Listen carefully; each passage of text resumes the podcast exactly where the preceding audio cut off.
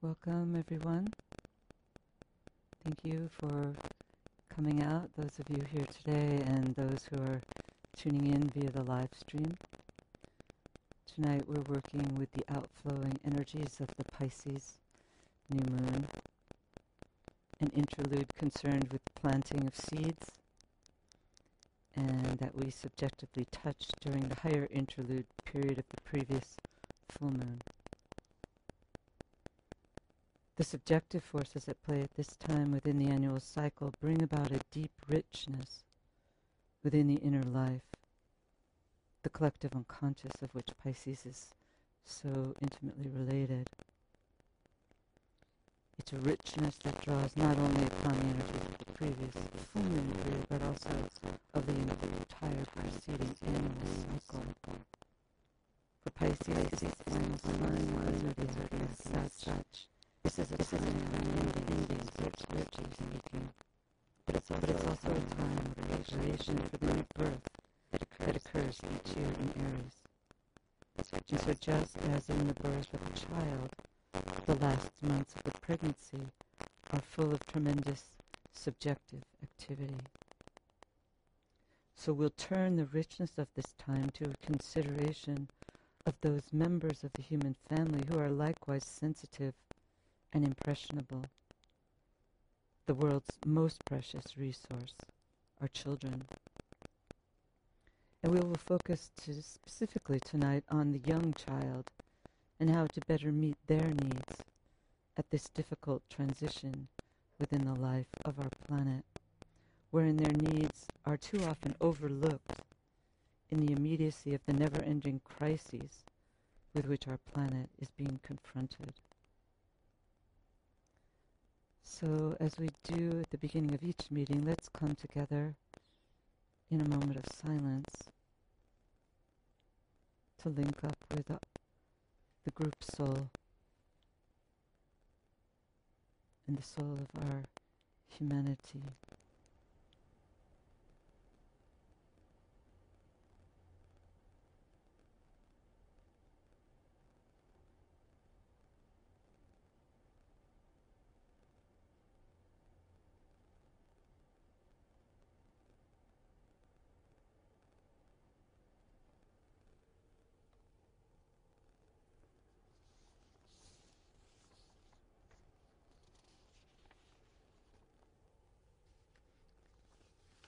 Before we sound our mantra,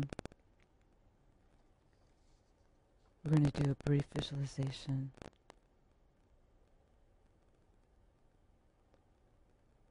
We'll withdraw our consciousness to the soul.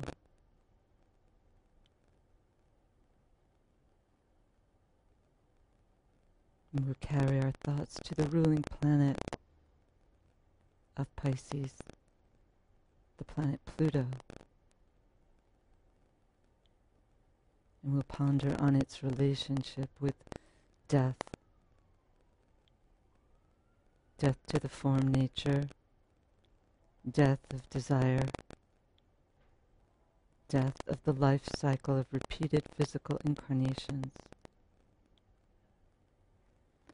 And will view death joyously as a scientific process of detachment leading up to the time under the law of evolution and karma when we can consciously withdraw the life and consciousness from the imprisoning form. So let's ponder that.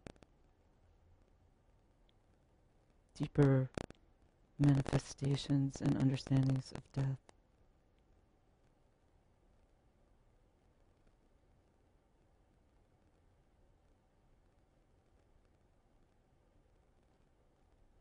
So let's visualize a tomb or cave in the mountainside.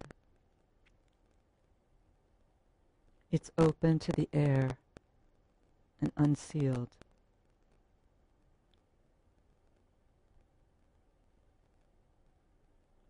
But inside the tomb or cave, far distance, let's visualize a point of brilliant light.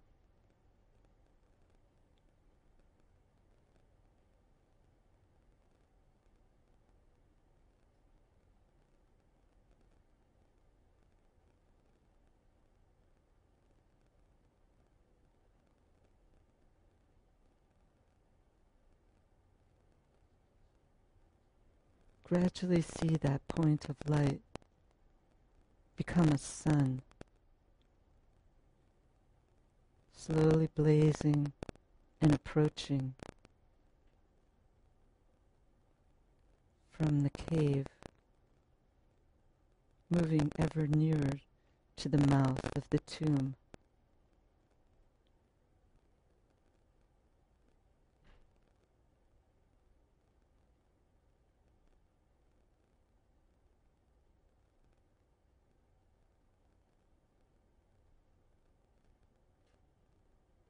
Until that sun becomes to completely obliterate the opening and only the sun is seen.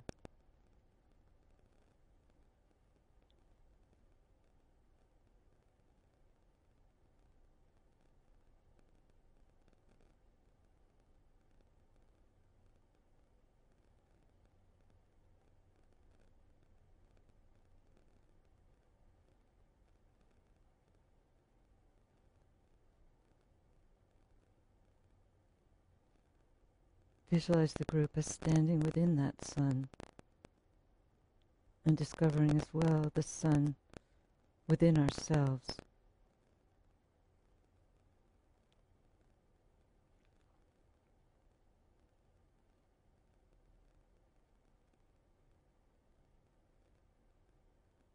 And from that point of realization, emit and send forth light to light the world.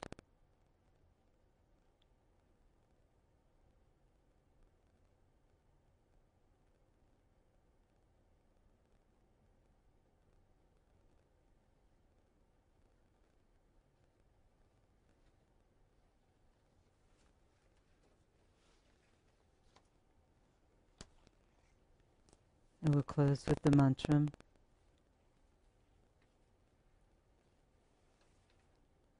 We know, O Lord of light and love, about the need. Touch our hearts anew with love, that we too may love and give.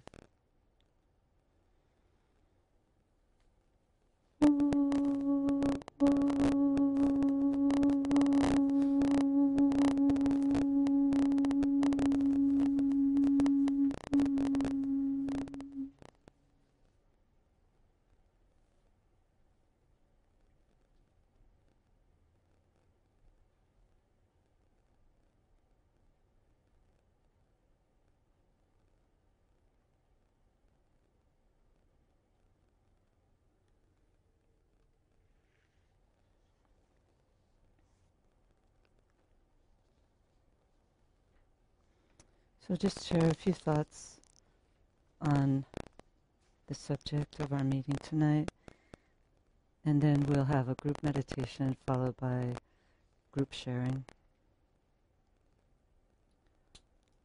Astrology, we know, teaches us the importance of the first breath of life.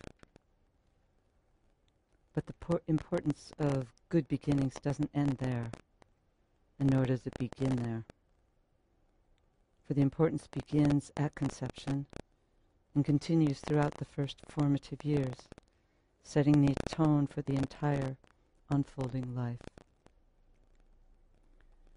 During this initial period, the child is completely absorbent of all the conditions within the surrounding atmosphere.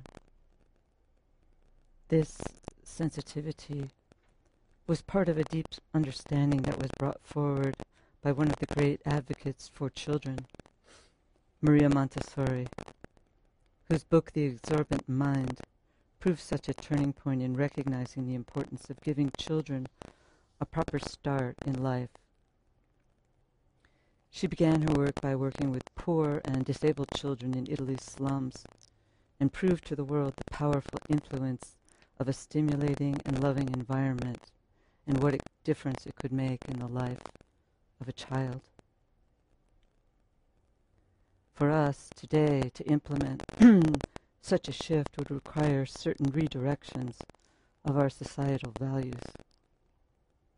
Some countries have taken such measure, measures, and within them there's a clear and solid commitment to children, all children, In those countries, parents and children and child care workers are highly valued, and teachers and caregivers are given a con- professional education, and they're paid accordingly. Living in time when more and more parents have to and want to work, it behooves us as a society to take those steps so that all children can be given environments that are conducive to growth. Research has shown that unrelenting stress at a young age causes long lasting brain damage.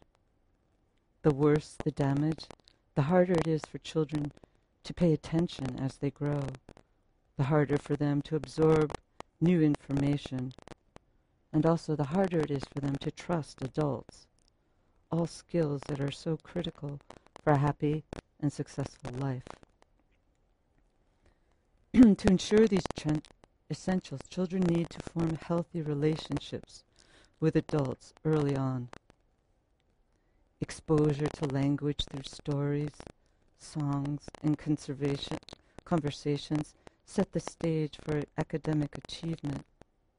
Playing outside to master gross motor skills, creating art to master fine motor skills, pretending to be a doctor, chief, or a firefighter to learn teamwork.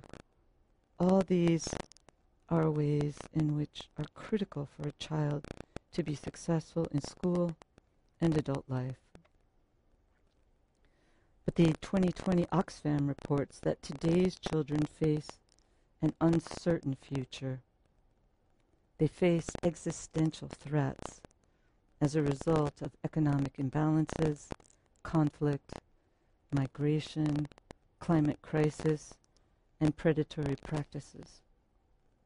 Despite the fact that five years have passed since the world's agreement on the Sustainable Development Goals, few countries have recorded much progress towards achieving them, according to this Oxfam report that cites 40 child health experts from around the world.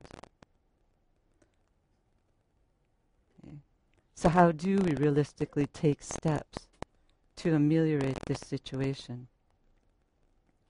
We know that the resources are available. They're simply not being directed into channels that would rectify the situation.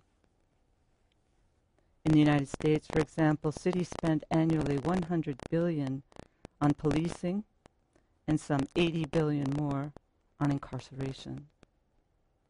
The annual defense budget for the United States for 2020 is 934 billion dollars. Contrast these figures with the approximate annual public spending in the US on early childhood education at 66 billion. It's important, therefore, for us to turn our group gaze at this new moon time in the direction of the child, building a thought form that will ensure the most caring environment in which to nurture these incoming souls.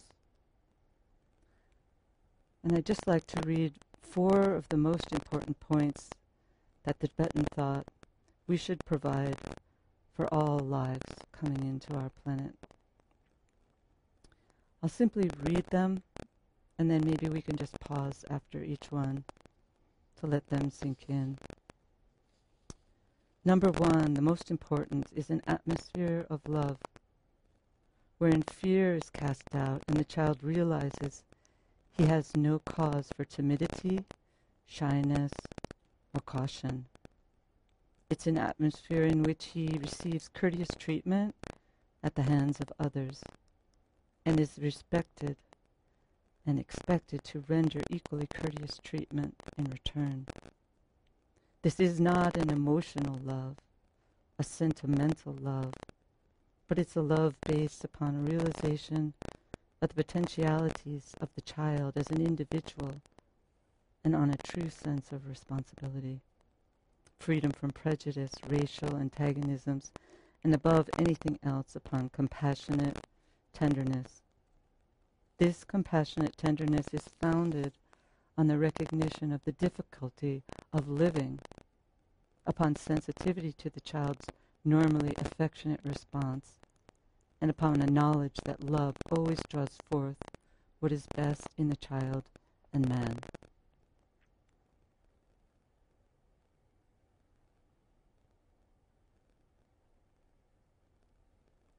The second important atmosphere is that of patience, wherein the child can become normally and naturally a seeker after the light of knowledge. He's sure of always meeting with a quick response to inquiry and a careful reply to all questions. And there's never the sense of speed or hurry. He goes on, to say that most children's nature are bored by the rush and hurry of those with whom they are perforce associated. There's no time to instruct them and to reply to their small and most necessary inquiries.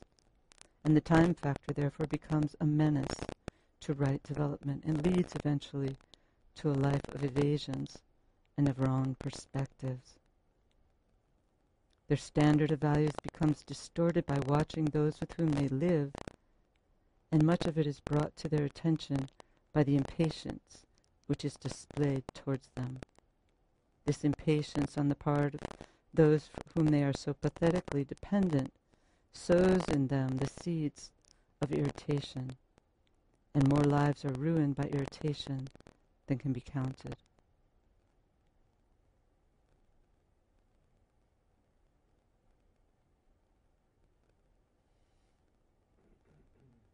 The third necessary atmosphere is one of ordered activity, wherein the child can learn the first rudiments of responsibility. He says the children who are coming into incarnation at this time and who can profit by the new type of education are necessarily on the very verge of soul consciousness. One of the first indications of such soul contact is a rapidly developing sense of responsibility.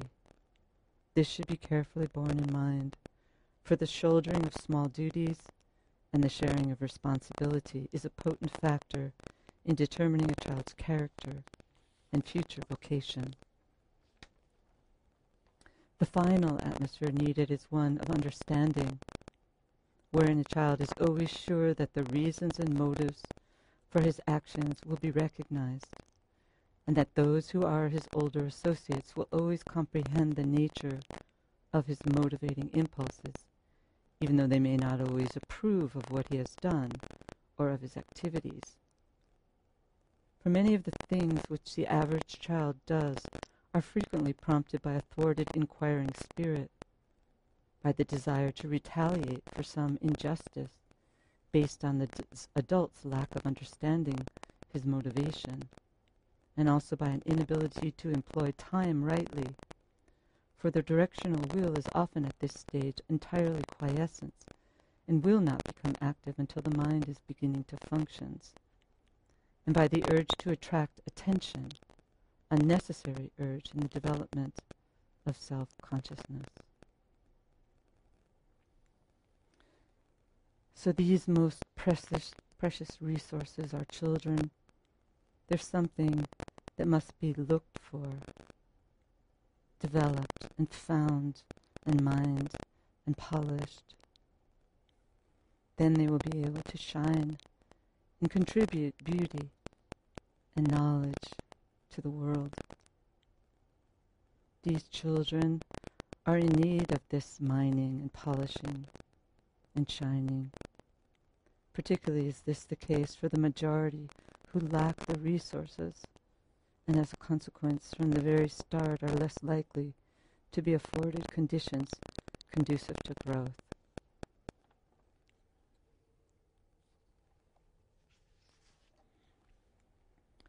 So now let's work together with our meditation,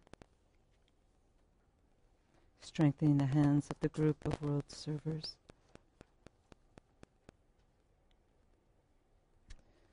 Let's take a moment to link with each other and with all other individuals and groups throughout the world who are linking up at this new moon opportunity.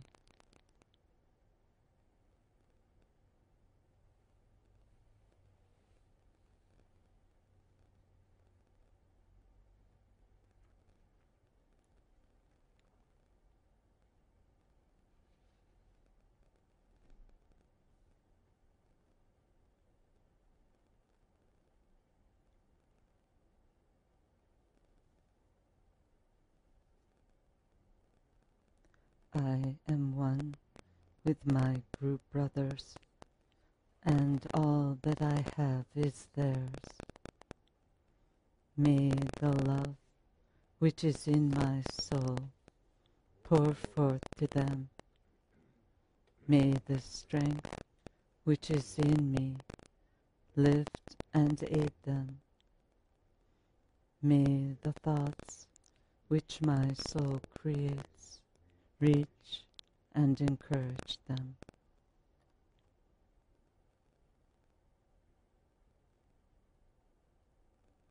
Alignment. We recognize our place as a group within the heart center of the group of world servers. Mentally extend a line of lighted energy towards the spiritual hierarchy, the planetary heart center, to the Christ, the heart of love within the hierarchy. And then we extend that alignment to Shambhala, where the will of God is known.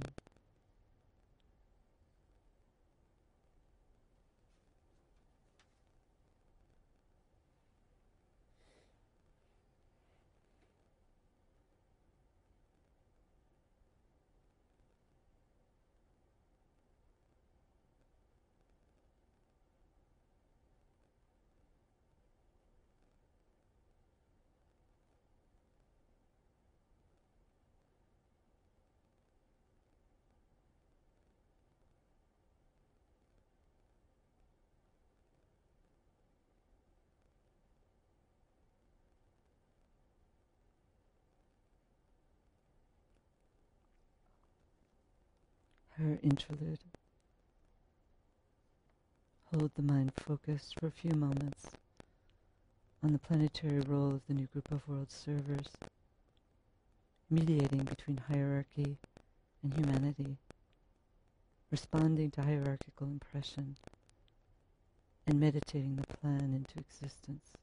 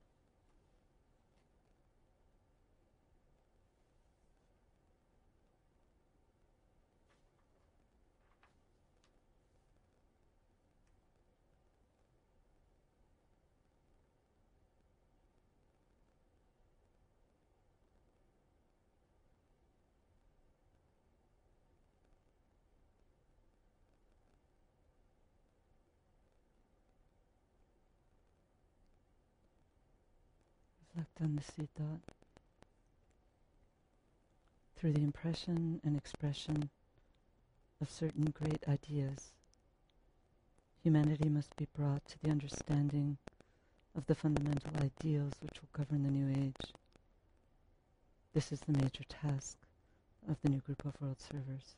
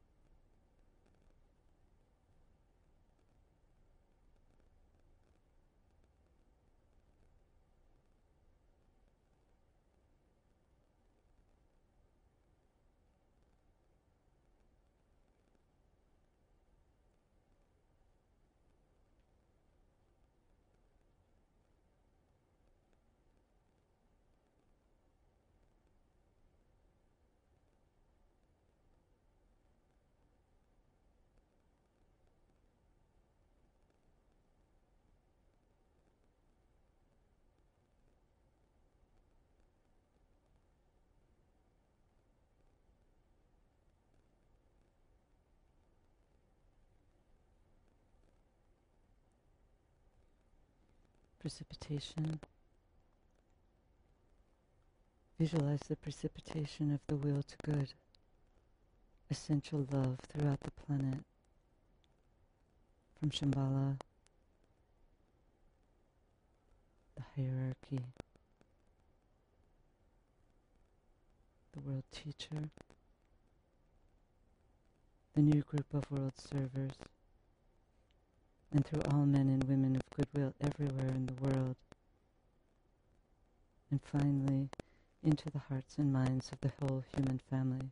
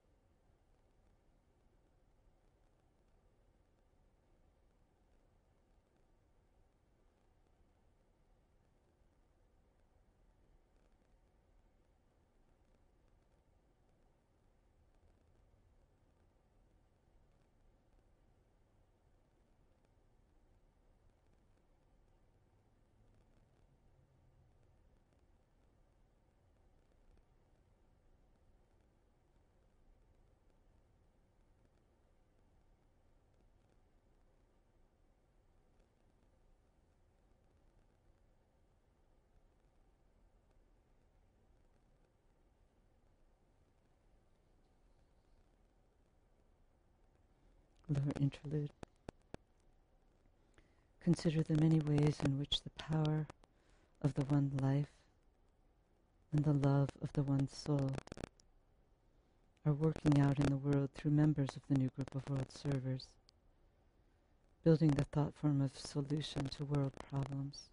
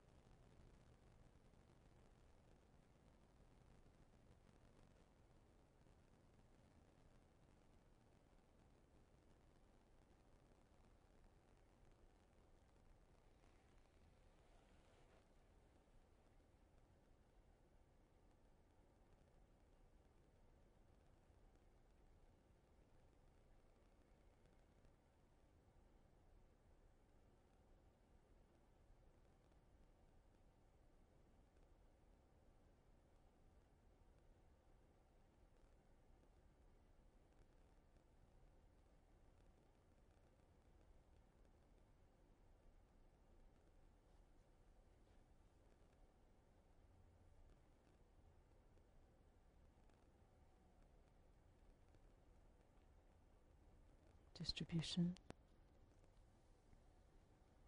As the great invocation is sounded in the adapted wording, let's visualize the irradiation of human consciousness with light and love and power.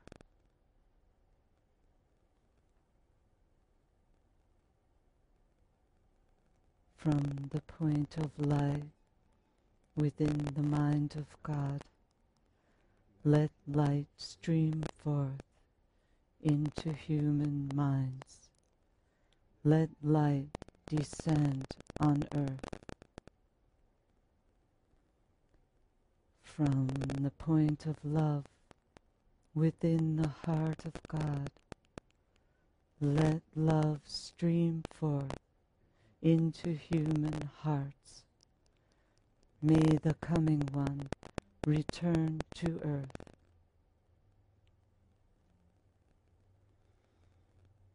from the center where the will of God is known. Let purpose guide all little human wills, the purpose which the masters know and serve.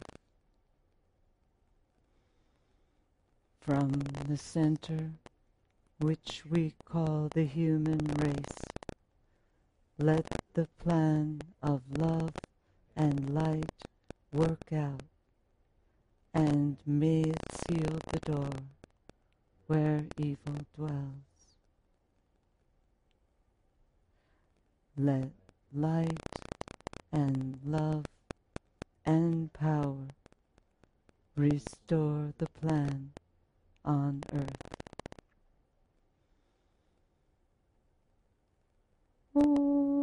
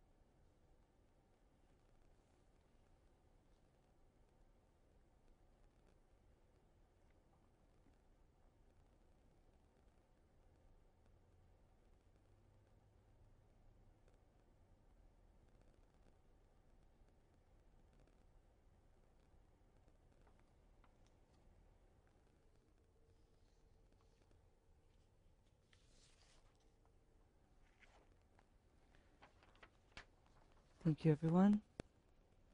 So now we come to the third part of our meeting where we have a few questions to guide us if we need them, um, to focus our discussion around this theme of meeting the needs of the world's most precious, precious resource, its children.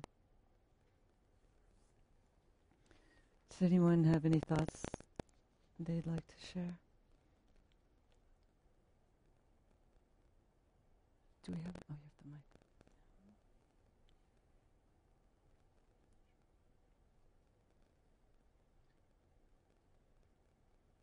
I'd like to thank all of you for um, creating this space and energy. And um, in my life, it's been quite a while since I uh, let myself empty and tune in with meditation. Thank you for an excellent session. Thank you.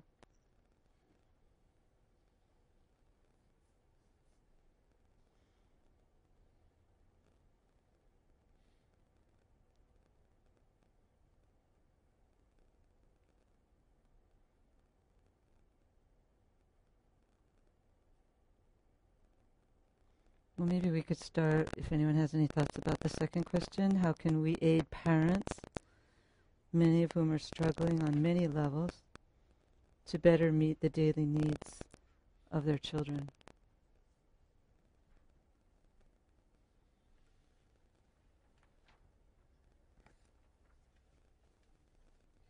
As, as I was Go ahead. it's okay. as I was listening to this um, four points uh, from the quote that you read, the second one about the patience uh, struck uh, my attention. Uh, responding to all the multiple questions of uh, children, and uh, we all probably know how it can be frustrating sometimes to answer this non-stop questions. Flow, and if to think why why is this sometimes so difficult to answer all the questions because many of those questions uh, unanswered for ourselves and in order to answer those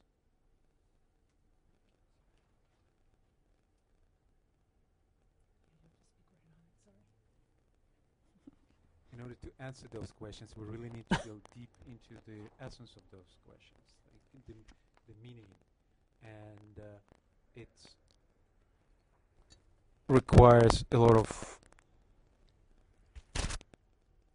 effort. Not, not maybe not the right word, the effort, but a lot of kind of willingness to uh, get to the essence and communicate it directly to uh, a kid in the most simple way. Because if you're not uh, response within like 20 seconds, there will be another question, and then another one. But uh, what I'm saying is probably to answer this question in this list is that what's the parents or any grown-ups can do in terms of cultivating the patience it's to cult to cultivate own self as a like in integrated personality with filling those gaps in our own education and healing those own traumas that we received uh, being not loved enough as, as a kid or whatever those are but just to actually to do well own homework integrating ourselves. And if we become integrated personalities then we really will become adults not just by the physical age but by our mature maturity level. So i think the main problem is that many so-called adults never grown up. They never mature. They never they never become true adults. They become ki- they stay kids in a adult uh, in a adult's bodies. Yeah. Is this something we need to patient? Okay. We're having a fire drill, a fake fire drill here. That's okay. Yeah, I think, I mean, the point that you're hitting on, that second, uh, an atmosphere of patience, is the one that really struck me as being so lacking in our world, not just in our relationship to children, but fundamentally that's where it's most important to cultivate that patience. And today, I think the cultivators of patience have been given over to technology. So many times, kids are just. Somebody was telling me, oh yeah, someone I was talking to yesterday. They were telling me that they were watching a little girl. She was three, very normal, lively little girl. But as soon as a cartoon show came on the television, she became. It's this. It was my mother actually. She said she became as if the girl was possessed by the television. She just like nothing else existed, and she was just riveted on the television. And the same could be said of all the other um, technology today. That's what's, um, you know, they're always there. You know, they're always there to give some kind of information, but it's not cultivating what we're being asked to cultivate in our children. And so I do think that a certain amount of education is needed for parents to just bring that to their attention, you know, because so many parents don't seem to understand the impact that technology is having on their children their grandchildren and society. And so the parents don't even have to act impatient because they've just given it over to the great babysitter, you know. And I think in the future, future generations will look back and just will have recognized how remiss we've all been in handing over childcare to technology, you know. Thank you. Um, this is an example of uh, synchronicity. Um, I was reading an essay yesterday, uh, editing it for somebody, and the essay was on something called critical pedagogy. Pedagogy, and the whole point of the writer was that an in, a critical or integral part of education should be not only the, co- the content of what is transmitted from teacher to student, but consciousness on the parents, teachers and children's part of why they're learning that particular information. Mm. And that, of course, leads to a consideration of to political and sociological considerations uh, having to do with the content of what we're teaching our children, Mm. which is, bottom line, very much focused on competing for the hierarchy of Mhm. corporate capitalism. Mhm. Yeah.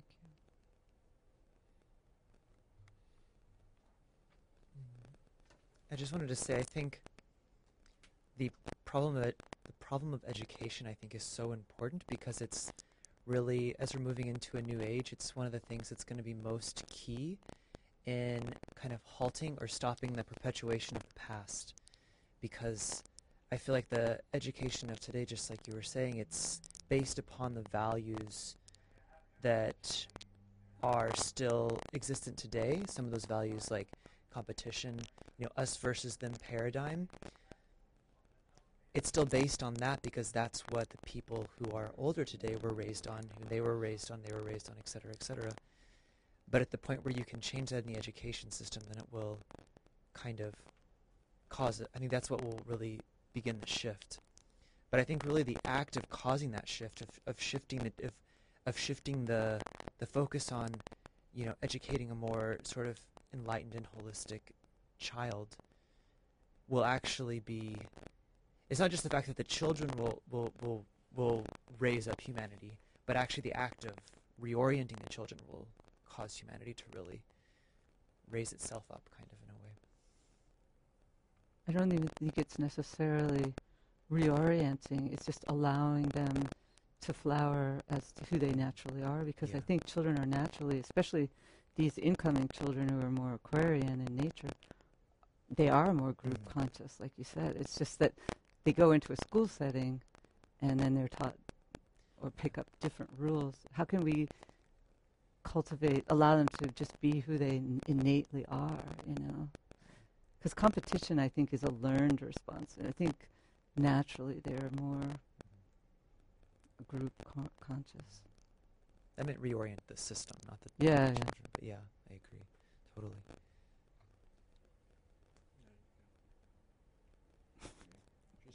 one more thought.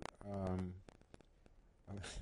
I was- reading yet another essay, uh, which made the point that, you know, bottom line, essentially, you know, we're dealing with um, an educational system where the children are taking medication for att- attention deficit disorder and so that they can be more competitive and end up in Harvard.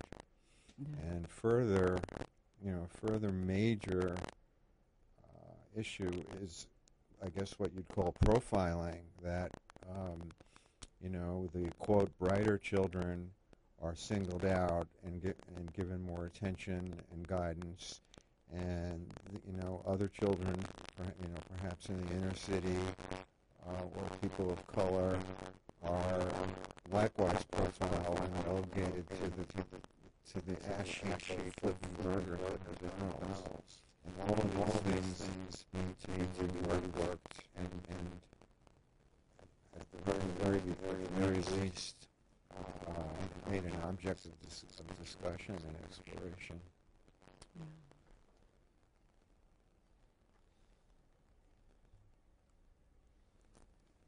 Similar on that theme is the idea that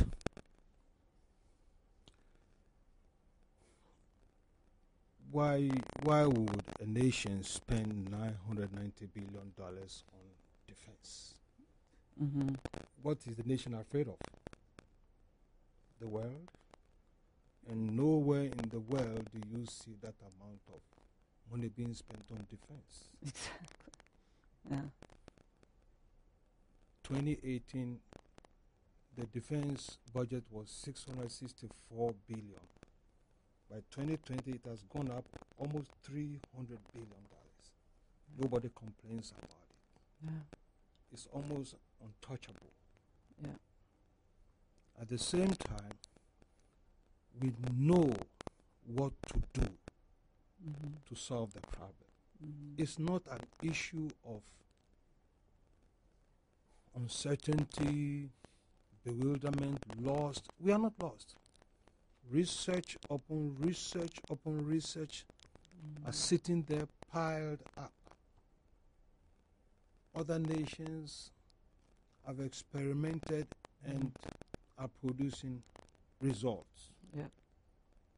The amazing thing about the United States of America is that it's a nation that is so uniquely positioned to actually achieve some of the superlative results is so easily available to this particular nation in the world. It is as if the United States has been given the opportunity to develop the benchmarks for the new person and is being wasted. Mhm. One of the main issue is the lack of vested interest. There's no vested interest. In New York City, you have extraordinary schools for children. You're a teacher, right? You know from the inside. You go to a pre-K that charges sixty thousand dollars a year. How many people can afford that kind of pre-K? Sixty thousand dollars a year. You walk into the classroom, and it's Montessori and all the new development modalities are being practiced there. Then you go to another school in the same city Mhm. where the teacher has to use her own money Yeah. just to buy basic needs. Somehow, some way, these two sets of environment are supposed to produce the responsible adult. It is not hidden. It is not something you have to search to find. Exactly. It's in plain sight. So, where is the vested interest?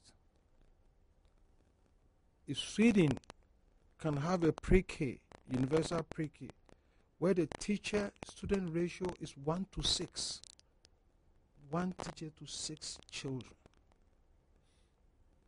It also exists in New York City, Mhm. but you can't afford $72,000 a year.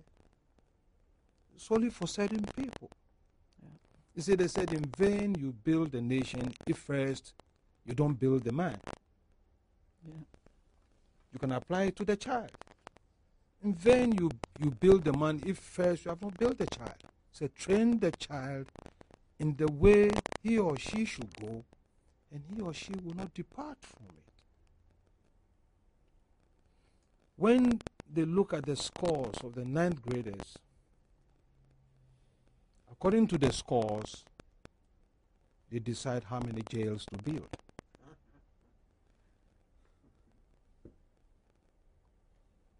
Somehow these kids are supposed to trust the system. No. They have intuitive appreciation of the system. They understand in deeply on the non-verbal scale level. So they don't trust the system. And we even have the courage to privatize jails. So jails for profit. Mhm. How could individuals profit from jails? If jails are for profit, then you must generate those who will be in the jails. Otherwise, you won't make profit. So the so the judicial system becomes part of it. Make the judgment, put them in jails, and we shall make the profit and pay you back. So I think we're only going to learn from crisis which is gradually building up. There is a research which shows that if an African American kid between third grade and fifth grade gets one African American teacher, he saw a chance of graduating from high school is huge. Why is that difficult to do? You see, so as you touch the children, you touch every aspect of human life. Or it's just like the sea. We dump all the garbage and they come to the shore. Then we act like we don't know where they came from. The children are an excellent gauge of what we are doing wrong or right. You know, so I think one of the most one of the most amazing things happening right now is what I will call the camera effect. This is not an original idea. The Tibetan made an analogy to a, to, to a camera. And the idea is that when you're going to take a good picture, you have to focus. Otherwise, you get a blurred picture. And what is happening is that somehow there are so many groups that are focusing all the issues carefully. One aspect is data. Data is so abundant that you simply it gets to a point where you cannot ignore the fact. I mean, the fact that defense spending went up over $200 billion is a fact in two years. $100 billion alone can transform Mm-hmm. children education and this is for America. Mm-hmm. But you mentioned that, and you see how people will be fighting. But say that, oh, let's make the defense spending trillion dollars, and people will clap. They applaud you. You're going ask the question: Who is afraid, and what is being? What are we being afraid of? Meanwhile, the children have no time to wait. One of the speeches at the United Nations, one I've forgotten the person who said it, but he said, "The name of the children is now." They are growing each and every moment. They are absorbing everything. They are so sharp and they pick everything happening. The adults, they come for most of the children in the inner cities, the school is the safest place for them. Is the safest place for them. Once they leave, they are afraid. Gangs, their friends, they have to watch them, and all this is known. Police department in New York City comes to the school to train teachers how to identify gangs. Some teachers walked away from the meeting saying this is nonsense. Why has the police department come to train us how to deal with gangs? When are we going to have the time to teach them? When we are teaching, it is not only giving content to material so they know, but at the end of true teaching, you are also forming a character. And how to do it, the means to do it, are all known and established. The will to do it is the challenge. I think by the camera effect focusing the issue so clearly and the accelerating effect of the great invocation, light is truly streaming into the minds of human units, and pretty soon it will become crystally clear, and we shall find our way.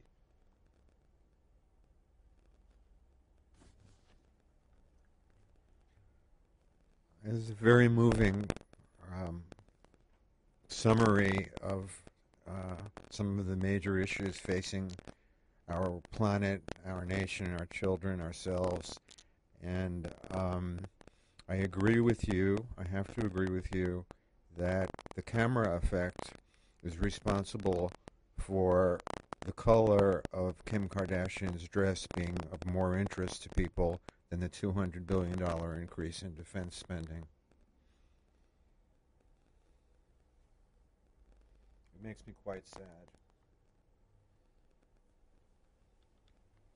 I think a lot of these things get back to what, uh, if I understood your, your analogy of the camera thing, it's basically what people put their, their focus on and what they choose to see or not see. I just make a, a few points of various things people said. One was about uh, competition not being good, and oh, competition not being a good thing. And I don't think, you know, e- even if you accept that premise of competition being at sort of this one level and then group cooperation being at a higher level, I don't think we're at the level where competition is, is in the rear view mirror and needs to be left behind. I think there's a still lower level behind competition that's, you know, sort of the that trinity of mass consciousness, then individual consciousness, and then group consciousness.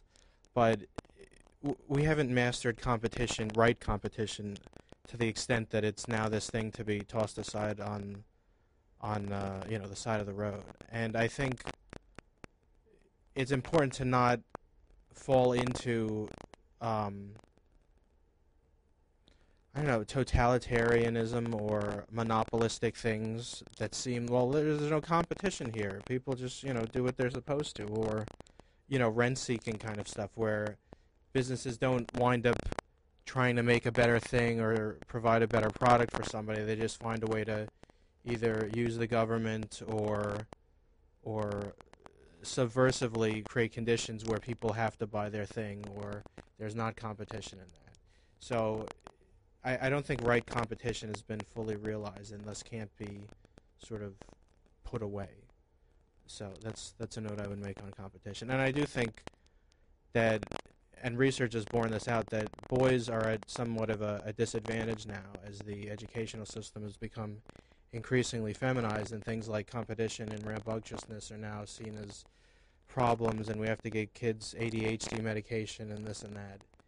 And I I could be wrong on some of the statistics, but I think about seven years after this is maybe in the 70s or 60s, they started having these women's programs in colleges. Uh, women's the weight of rem- weight sorry the rate of women in colleges surpassed men about seven or nine years after that, and I don't think it's changed since then. But the emphasis is still on we need to help women, and yeah, there's this term out there, the boy crisis. If anybody's interested, I encourage you to go Google that and look into what that's about. But uh, yeah, I think there needs to be some some balance in the education and an understanding that men and women, are rather boys and girls, learn differently, adjust to things differently, and there's not just this one size fits all thing for all children. Um, I'd like to respond to your comments by saying um, I don't think we're talking about discarding competition. I think we're trying to imagine a, a world where people are competing to who's kinder, who's more aware of poverty and illness, who cares more about other people, who talks less and cares less narcissistically about themselves. And I, I mean, frankly, I, I, I didn't hear one positive su- suggestion from, from you.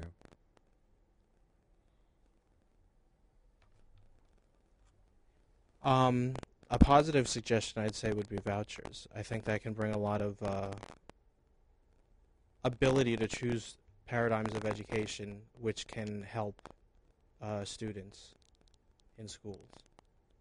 And I think the current structure doesn't allow for for that to happen. A lot of money was put into the Newark school system. Mark Zuckerberg gave it to uh, Cory Booker, and there was very little results that came out of that, unfortunately. So it's not just a matter of throwing money into something. Yeah, I just I just want to say two things. I think that I think you're right to, to that last statement that sometimes I think there is more resources needed in our education system, but that's not. Sometimes people point to that as the only problem, or as the root of all the problems, and it's really actually actually. I don't think I think could really throw throw a lot of a lot of the education, system not not enough would improve improve. But then also and also about competition, I think there's a way there's a way you can have competition where it's still you still get that benefit of like okay I'm trying to be better that that kind of propels us towards achievement, you know? Because that's what competition is good for. It propels us to be better and towards some sort of achievement, whatever that is, you know, good or bad. But you can still have that, but at the same time, there can still be goodwill there at the same time. So it's like competition, but with goodwill. They're not really mutually exclusive, I don't think.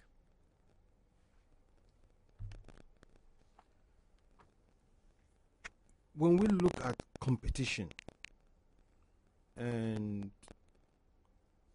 like you said we have to reflect and go deeper into the words or the questions or the statement what is this competition about you see the child we all agree has all the potentialities within him or her. If we are able to build a nurturing environment, the positive qualities will flower forth. When we talk of competition, it is a very superficial way of trying to actually talk about excellence. Because if the child, right from the beginning, had had an environment in which the value of excellence was cultivated, evoked from the child, the child will want to do that which is excellent. Naturally. The child wouldn't have to compete with, Mary doesn't have to compete with John in order for her to excel. But Mary will know that only excellence is good enough. Because that's the way she was cultured, you know, nurtured, you know, gradually said, no, we, we, we, when we do the best, it's good for all. So that innate capacity for excellence will guide the child without need for competition. When there is tremendous appreciation of the child, the child will open up for you to actually encourage him or her. And as you do that, we are awakening. The, the, the value, appreciation for excellence is already in the child. All we have to do is to awaken it, and then it will become a demonstrating ability in the child. So there'll be no need to fight one, one other person in order to do the best. The child will always be doing the best because the environment has awakened that which is in him or her already. So competition is a very, you know, it's like a blind way of doing that when the child is already grown up. And that which is in the child has not been awakened. You know, so you have this artificial means. I'll pay you more. I'll give you more. If you do this, if you, if we, if we can do 10 times better, you know, I'll, I'll give you these prizes. But all the time, that capacity for excellence is there, sleeping. So maybe one day we shall realize that we can do away with competition when we have awakened in the child the sense of excellence. Thank you. We have time for one more share. Is anybody, would you like to share, Nick, anything? No? Okay. So, closing statement? Good. Um,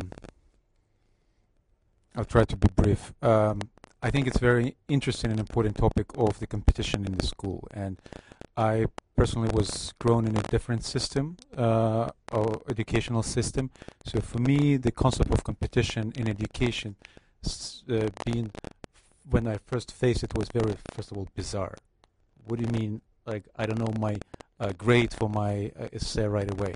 What do you mean? It's have to be graded on the curve comparing to others. It's in a way kind of like twisted attitude. Like there should be very objective criteria of grading the, the my work. Where I grew uh, in the Soviet Union, the sys educational system was based on that. Like we didn't compete with each other. We competed for good uh, grades, and this the level of education was pretty good. And I think it's a very uh, this subversive ideological intrusion of introducing competition in education. Because this this attitude of that you have to compete for everything being infiltrated in education from the very early age that it's become almost like subconscious that yeah it's a natural instinct. No it is not natural. Like in like in a group environment it's not natural it's natural in in the wilderness yes but not in a like human environment so i think it's a it's a good topic to reflect further and to meditate Okay. Yeah, and just a reminder um, for everybody why we hold these meetings, why we focus on problems of humanity. It's important to remember that it was the one time, supposedly, that the world teacher took note of the arcane school when it introduced the study of the problems of humanity because for spiritual seekers, so often the alignment is vertical, purely vertical, and this really balances it out by helping us to turn our gaze, our collective thinking to the horizontal line and by creating thought forms of solution to these problems, we actually are seeding the um, mental atmosphere of the planet. So just to remind us of the importance of what we do. So, just to say that our next meeting is on Sunday, March 8th, the full moon of Pisces at 3 p.m. here in our offices. So, let's just close with a moment of silence.